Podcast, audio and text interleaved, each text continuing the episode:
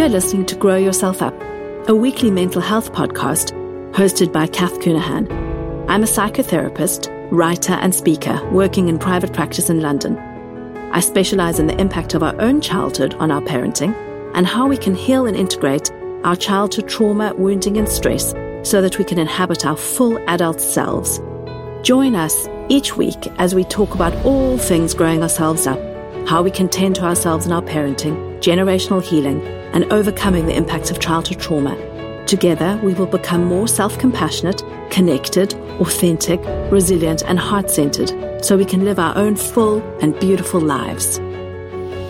As a listener of this podcast, you're welcome to come over and join the Facebook group. So search on Facebook for Grow Yourself Up. It's a private Facebook group of all the listeners. And did you know there are journal prompts that go along with every episode? So sign up for the journal prompts on cathcounihan.com or go to my Instagram, Cath Counihan, and sign up at the link in the bio there. And you will get my newsletter, Nurture, Heal, Grow, which contains all the journal prompts. Looking forward to seeing you in the Facebook group. The podcast is produced each week by the wonderful Audio Cafe. Thanks for being here.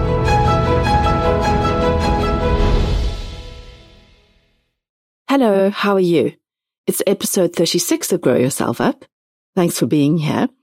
And this week, I'm going to be talking to Tamu Thomas about growing ourselves up in adult friendship and what that can look like. Because often we try and get um, all our needs met in only a few relationships. And as we grow and change and as we grow ourselves up, we become interested in different things. We become different, actually. And so you may find yourself needing to get some new friends, or maybe that you don't fit so well with some of your friends. And um, Tamu talks about her journey around that and how it doesn't mean we have to make our existing friendship group bad or the new friends good. There's there's kind of a a, a middle way, some some way to be moderate and to value all the relationships you have in your life. Um, for what those friendships offer you. N- not in a transactional way, but um, also honoring your own growth. The second part of what Tamu and I focus on in this episode is around how people pleasing turns up in uh, work. So we talk a bit about how that can manifest if you are an entrepreneur, you own your own business, you are self employed, and also what it looks like when you are employed and you work in a corporation. Um, so people pleasing is part of uh, what I would uh, categorize as the fawn stress response. That's also sometimes called please and appease. And I really want to emphasize that this behavior is a way that we learned to survive in our childhood ho- uh, home. Really, um, people pleasing and well, the fawn response is a very um, sophisticated neurobiological response. And um, often I think people pleasing is a bit misunderstood, but also gets a, um, a bad rap as if we're just being too nice in inverted commas and that we need to just be a bit more tough. But really, it's actually about learning we're safe in the moment without pleasing and appeasing other people. So, because if we consider this um, response from a nervous system perspective, what we are doing is we are sending signs of safety to um, the other person or even a corporation, actually, when they could be perceived as an aggressor. So we're getting signs of danger from them, and we essentially kind of neutralize the situation to try and keep ourselves safe. And so it's a very sophisticated behavior adaptation that you learned in, in childhood. This is really woven into how you survived. And so be very um, gentle with yourself as you listen to um, this. And, you know, if you, if you notice, um, if you recognize yourself in some of the descriptions, that's okay. Part of learning how to unwind this is to really um, develop an embodied sense of safety now in your body and um, claim your truth and your power. And, and that takes a lot of practice because first of all, you have to become really aware of, of um, your behavior. Okay, so let's dive in. We're going to dive straight into talking about adult friendship. So that journey of tending to myself really began round about 2016. I think that the age 38 is like an age of reckoning and there was so much stuff that I couldn't keep down anymore. It was bubbling up in the, uh, to the surface when I was 38.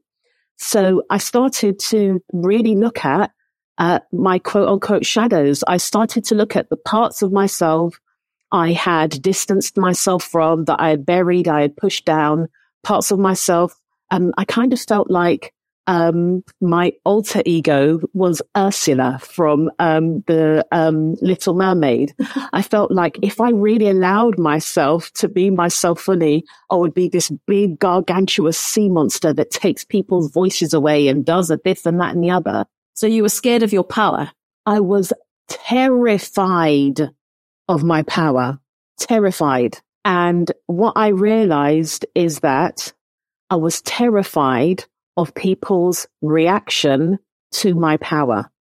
So I then started chopping bits off, splintering, fragmenting myself so I could make myself small. So my analogy was like, Tam, you're walking around life in a pair of too tight skinny jeans. We all know skinny jeans that are too tight are damn uncomfortable because skinny jeans are quite uncomfortable in the first yeah. place. And I was like, you need bigger jeans. So I consciously and deliberately set about making friends with, with new people because some of the thing is the people I was around before that were so used to who I was at 17, 25, 30, they were finding it difficult. It's like they could see me, but their nervous system could tell that my nervous system had changed yeah. and there was a clash. It was a bit like I'm seeing you, but you're a, you're a stranger. And I'll be honest, like I got into a bit of a judgmental space, like, if you can't handle me, then da da da. But it was very much like, well, you're not keeping up with me kind of thing. So I thought, well, instead of me struggling, I'm not letting, I know these relationships are relationships I have for life. There were so many and still are so many beautiful elements of those relationships. I knew that I needed to form relationships with people who could accept me as I am now with people who are, because uh, most of my friends work um, as um, employed, so they don't have the same experience as somebody who's self-employed or an entrepreneur. So I thought I need to make friends with people who are doing a similar thing, who are um, curious about things that are similar to me, so that I can have these really geeky conversations about the nervous system or about ways we want to evolve and grow and shape the coaching industry or the way we want to be able to serve our customers and also the things we experience. Because when you do this work, you have coaching, you have mentors, you have therapy, you've got all of this stuff going on to help you build self awareness and also take action that is in alignment with who you are now. I wanted to be able to have conversations with people who were there. So I wasn't having to explain and justify myself. So that really helped me realize actually, it's not just that my friends were um, experiencing me differently and I was experiencing them differently. I had expectations of them based on what was going on in my inner world, but I wasn't sharing what was going on in my inner world because I was fearing judgment. So I needed to cultivate relationships that could meet me where I am and expand and have the conversations I wasn't able to have elsewhere. And those relationships where I was able to have those conversations about business and development, etc., they're lovely, but I can't look at their house uninvited and just get into bed because I'm knackered and wake up and there'll be a meal provided. And those are the sorts of relationships I've got with people who aren't in the same space as I am in relation to talking about the nervous system and whatever else. Um, and similar for them with me. They can come round to my house, open my fridge, put food on the stove and warm it up. And we can have a conversation and laugh about stuff that happened in college. And I wouldn't have that conversation with my newer friends. So it was about realizing one group of friends or one person is not the unlimited source of all. I am the unlimited source of all because I work in partnership with the divine. And these relationships, it's not about being transactional, but our connection is in different places. Yes. So let me honor that connection instead of unconsciously make demands because I'm not meeting a need and I'm projecting it into the friendship. The friendship. And also what you really highlighted is that we have to take responsibility for ourselves in relationship and that it's, it, what you referenced earlier about when you dissociate and you just cut people out. That's a, that's a much more childlike coping strategy that many of us have used where we can't kind of take the heat of actually discussing and, and maybe some conflict around how we're going to have the friendship go. And so I love the way you've painted that picture of, of, of growing yourself up in that arena, actually of noticing that you had needs that couldn't be met in some of your existing friendships, but that that doesn't mean that those friendships have no worth and that they would need to be thrown away. It was just that you can exactly keep those relationships for, um, for what they do offer and celebrate that. And I think that's such a powerful thing to recognize, um, in motherhood because a lot of my clients talk about how they spend time sometimes with people now who are not really their friends. They're, they're kind of their mom friends, but they don't know them that well. And then they get sometimes cross with some of their older friends because they don't understand or they're not having the same experience or they have older children. And so then you, you're not in the same life stage. And really taking responsibility for ourselves and all our friendships is quite complex, actually. So I love the way you've painted that trajectory for us. Mm. And I guess I want to also say to the listeners that maybe you're in that stage of dissociating or judging people. And, you know, that's the place you are in your process. And that's also okay because we have to kind of experiment with stuff before we get to a place of really taking responsibility and seeing what we're doing. I've had something like this with my sisters. I've learned so much from yeah. it. And I've had a similar process with my sisters actually where, um, I really had to notice what I was expecting from them and what I was bringing and what are some of it all of us together because our mothers did were trying to get too much from each other actually in some way. Mm. And we had to renegotiate those boundaries in adult life to see that each of us had to prioritize our nuclear families now because we've all got young children, but we've learned to be in relationship in a much more adult way that's really nourishing and lovely. I mean, a touch wood, hope we don't have a fight tomorrow because sometimes we do that as well. And then it all goes pear shaped. But, um, but, but that's so normal. And you have that healthy other adult place to come back to. Like we never stay in that healthy adult place. But when you've practiced being there, you know your way back. Yes, you, you know that, you know it's there. And hopefully most of the time you remember. exactly, exactly. And, you know, in what you're saying, it's, it's just not fair because what happens is, uh, in that responsibility piece, it's not fair and to use like, and you know, uh, language we all will understand really easy. It's not your fault either. Yeah. We have grown up in a society that conditions us to neglect our responsibility and blame instead. Yes. So instead of looking like, oh my goodness, I messed up. I could have done that differently because, um, we are taught that anything other than being nice, anything other than being good, anything other than being positive is bad. And if it is bad, you are bad. So then we get into that shame spiral. I'm bad. They think I'm a bad person. Everything I do is bad. This is the same thing I did in 1997 and I did it again in 2005. You become shrouded in shame. Yes. And then because shame likes secrecy and shame makes people feel so uncomfortable, you're then ashamed of being ashamed. So then you're doubling down on the shame because we're also taught that shame is the way we remedy bad behavior. But shame is not the way we remedy bad behavior. Compassion remedies shame.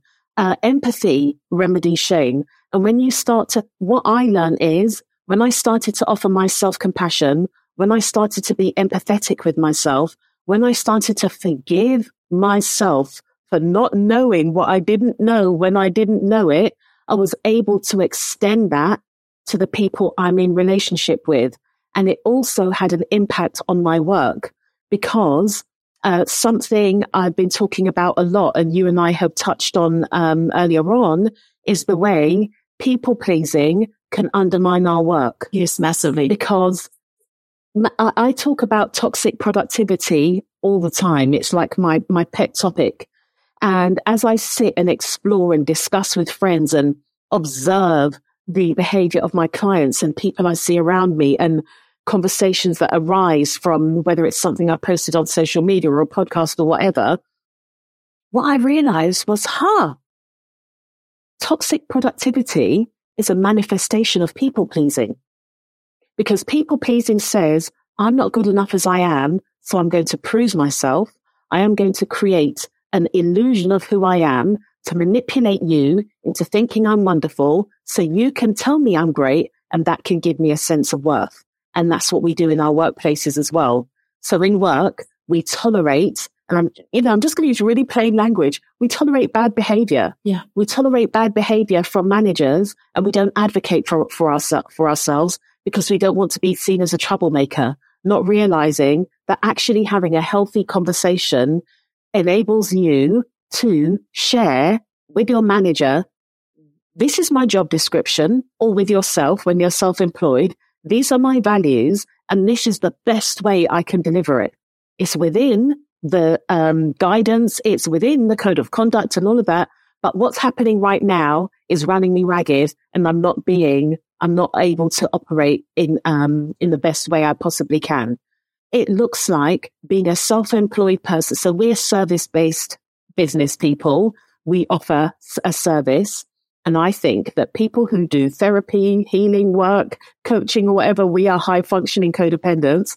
Hopefully the vast majority of us are in recovery. But it means then that we are so focused on the fact that we can help and that we've got the tools, the skills, the resources, the experience that we lose track of who we are here to serve. So we enter into relationships with clients who are not a match for what we are offering. So then we have to shrink and make ourselves small. We believe we have to shrink and make ourselves small to match the energy of the person sitting in front of us.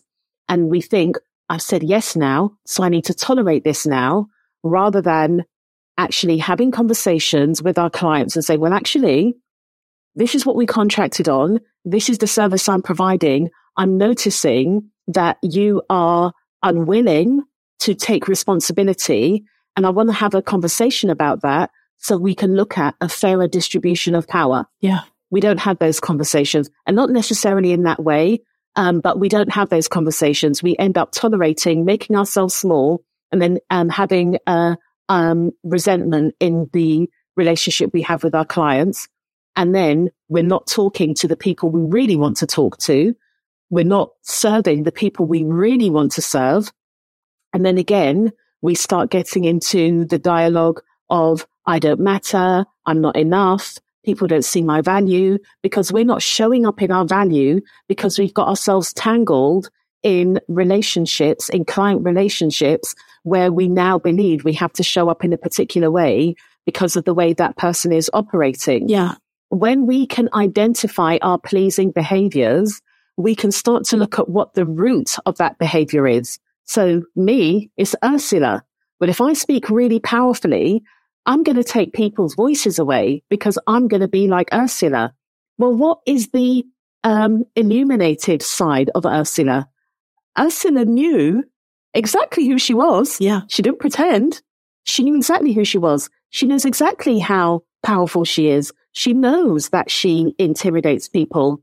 When I own that part of Ursula, I can have a look at the parts I need to address so that I'm able to engage with people and share who I am in a manner that is safe and where people feel safe enough to be brave. And I also need to be very clear about who I am, what I represent, and how powerful I am. So people choose to work with me because they see that in themselves and they want to be in a coaching relationship where they have permission to behave in that way. Bending down, and, and uh, I, I, this isn't meant to be judgmental, but bending down to make yourself smaller to match the energy of somebody is back-breaking work. It's better that you let that person go so they can find somebody that works in that domain so you can focus on your zone of genius. My work is not for beginners. If you are a beginner, you're going to be really triggered by my work.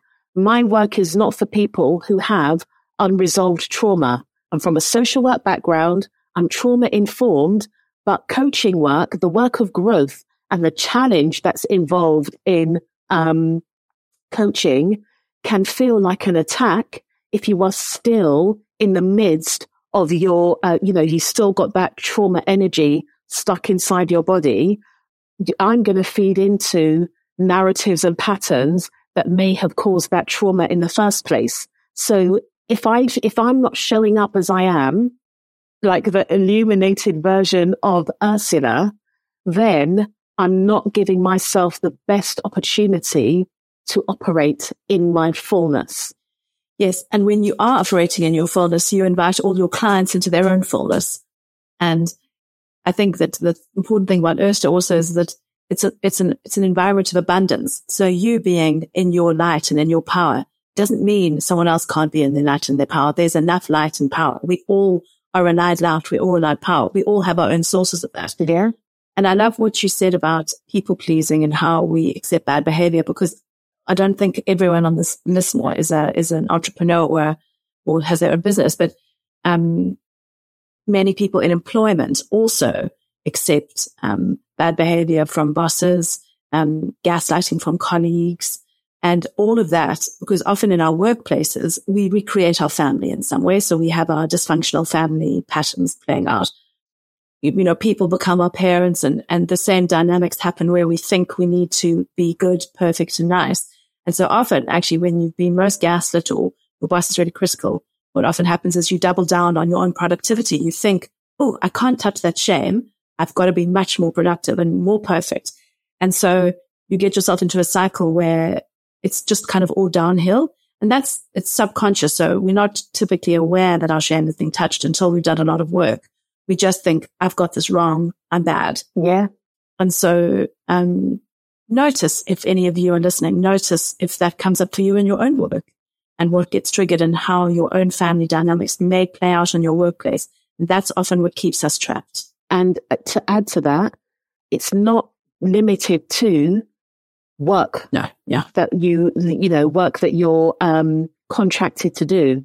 It can also manifest as taking it upon yourself to be the person that um, becomes a buddy or mentor for new employees. Yeah. It can also manifest as being the person that everybody automatically assumes will organize birthday cards, birthday cakes, baby showers, leaving gifts, leaving gifts. It means that you then become the default carer in the workplace. So you then take on caring responsibilities in addition to overworking to prove that you are able to work well. So I remember being a social worker and being the person that would be the buddy for newly qualified social workers and being the person that people would default would sort out the birthday cards and the cake or whatever the case may be. And because of that maladaptive, wonky programming, my um, reaction, because it wasn't a response, it happened below the level of consciousness, was that I now have to really overwork so people don't think that me being a buddy and me going off and sorting out Christmas lunches and all of that kind of stuff was impacting my, because this is the one that social workers are always lambasted with, impacting my time management. Not taking into consideration that the 37 and a half hours a week we were allocated to work that we were paid for were not sufficient for the job anyway. So that already was an insufficient amount of time. Take on top of that, going to meetings and appointments with newly qualified social workers, talking them through things, um, allowing them to accompany you on your appointments and whatever else and explaining things to them.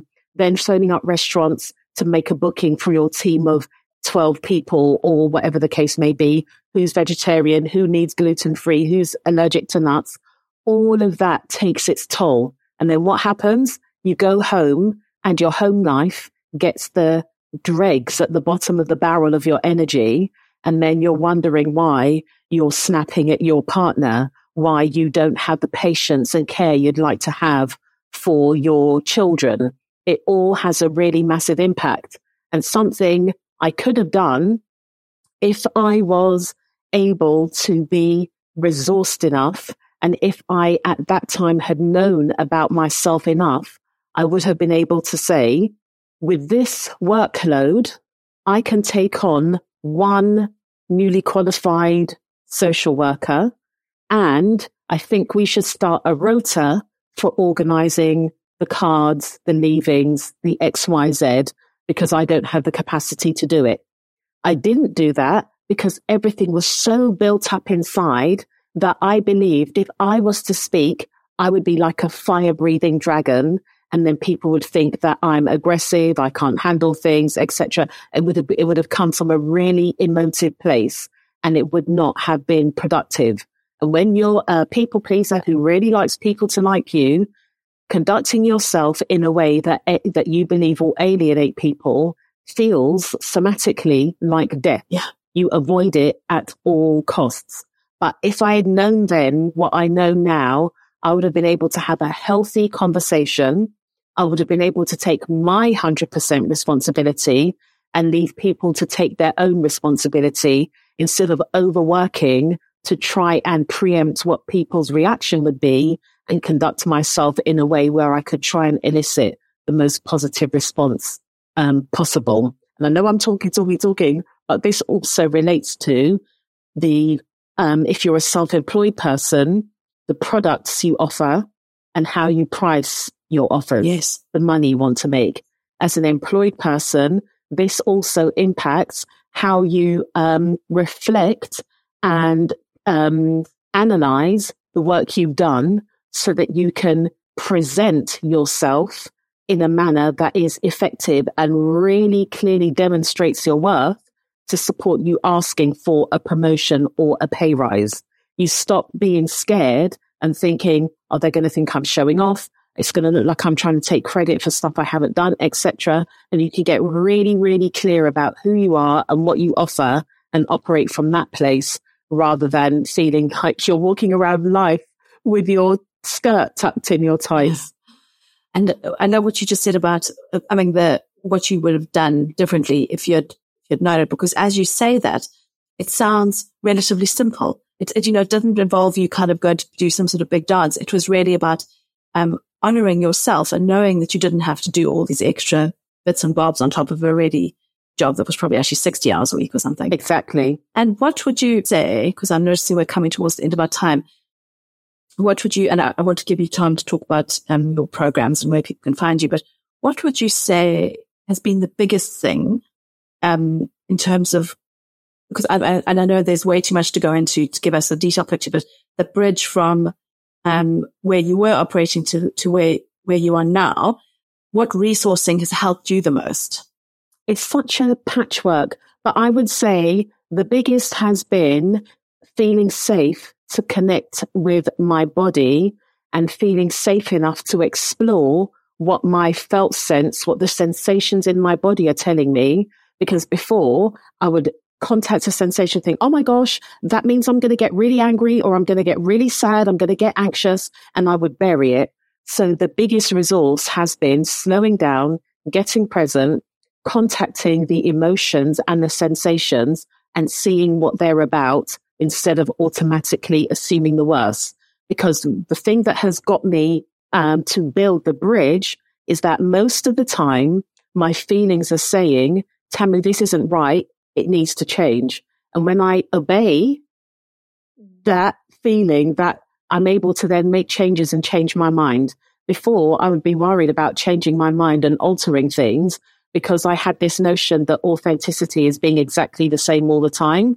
And this enables me, you know, as we inhale, we exhale, we're constantly taking in and letting go. It helped me feel safer to let go of things so I could take in things according to where I am right now and the data I have right now. Yeah. And the, and we're allowed to change our minds. We're allowed to be different. And I just want to share just very quickly because people think, well, how? The first thing was literally that heart, um, hand on my chest and asking my heart, what do I need?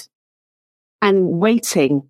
Sometimes there would be a response. Sometimes there wouldn't be a response. Sometimes the response was um, tears. Sometimes the response was, you need to get to the gym today, love. Um, just allowing myself to build a relationship where my body felt safe to communicate with me. And I know when we talk like that, it's like we're saying our body's some entity over there.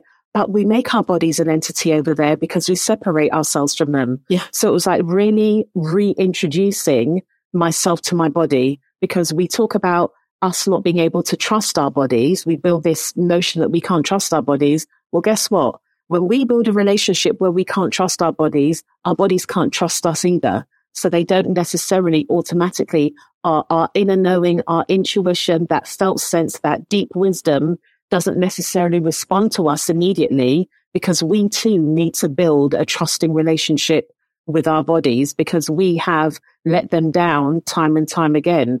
Literally just that, that hand. And okay, if you don't want to say anything now, I'll come back. I'm not going to disappear. I am going to come back and actually coming back and cultivating that relationship has been the most profound healing and supportive experience um, I've ever had ever. And it took me 40 years to get to that place. I'm now 45 and I'm now in a position where I'm able to do that without wincing, without wanting to flick myself off. But it took time. And um, one of the things that enabled me to be able to do it is I didn't give myself an arbitrary time scale. I made peace with the fact that it would take as long as it takes. And it's as simple as that. And it does take a long time. And the, um, finding the willingness is the first bit, but then really being willing to always turn to ourselves and to become our own best friend and support ourselves. Indeed. Yeah, I, I, agree with you about that being one of the most beautiful things. And I wanted to say to the listeners, one of the things that Tamu talked about, about how she wouldn't let her rage come out because she thought people wouldn't like her. She wouldn't let anything else come out. Many of us have learned in our families that we are only acceptable when we have like the good range of feelings. So like we're allowed to be happy and joyful and pleased, but, but only in like a manageable small band. We can't have any rage, boredom, apathy, um, anger, sadness. All of that is seen as, um, if you think about it from when you were a child, you know, you might have been sent away or the, the attachment relationship got broken because your parents might have said, don't be what you said, a crybaby. Don't behave like that. If you're going to behave like that, then we can't do this. So there's, there's a lack of, um, uh, experience and also of acceptance around our full emotional lives. And actually you can be lovable. You are lovable even when you have experienced rage, anger, and um, boredom, all of those things. And I think a huge, huge part of this is allowing our full emotional expression and not thinking that means we're a bad person. We are a person who's got our whole, like I imagine it like a circle of emotions and everything is in there, not just the top half, which is all like the sunny stuff. So I really want you to hear that. Now, now Tamu, can you tell us about where we can find you, like your website and your Instagram and about any programs that you're offering or masterclasses that might be useful and that this audience might like? Um, the best place to come and find me is uh, the community center, otherwise known as Instagram. Um, and my Instagram handle is at live360, L-I-V-E-T-H-R-E-E-S-I-X-T-Y. Um, that's the best place to come and find me. Um, if you sign up to my um, mailing list, I share information about what I'm doing there and um, some helpful stuff on there as well. I could absolutely talk about like programs and offerings I have, but I think uh, bearing in mind what I said about, you know, rebuilding the relationship with my body and getting to know myself, come on over to my Instagram, come on over to my mailing list get to know me, and then you will find out about my offers and see whether any of them um, appeal to you. Well, I can recommend Tamu's uh, programs and also her um, her her newsletter and her Substack, and lots of um, wonderful uh, truth bombs on her Instagram and lovely lives as well. so head on over. And Tamu, I wanted to say thank you so much for your time. I'm putting my hand on my heart because I've been very touched by your work. Thank you. And it's really joyful to be sitting here with you. Thank you for giving us this time to be here. Thank you. Thank you so much for having me.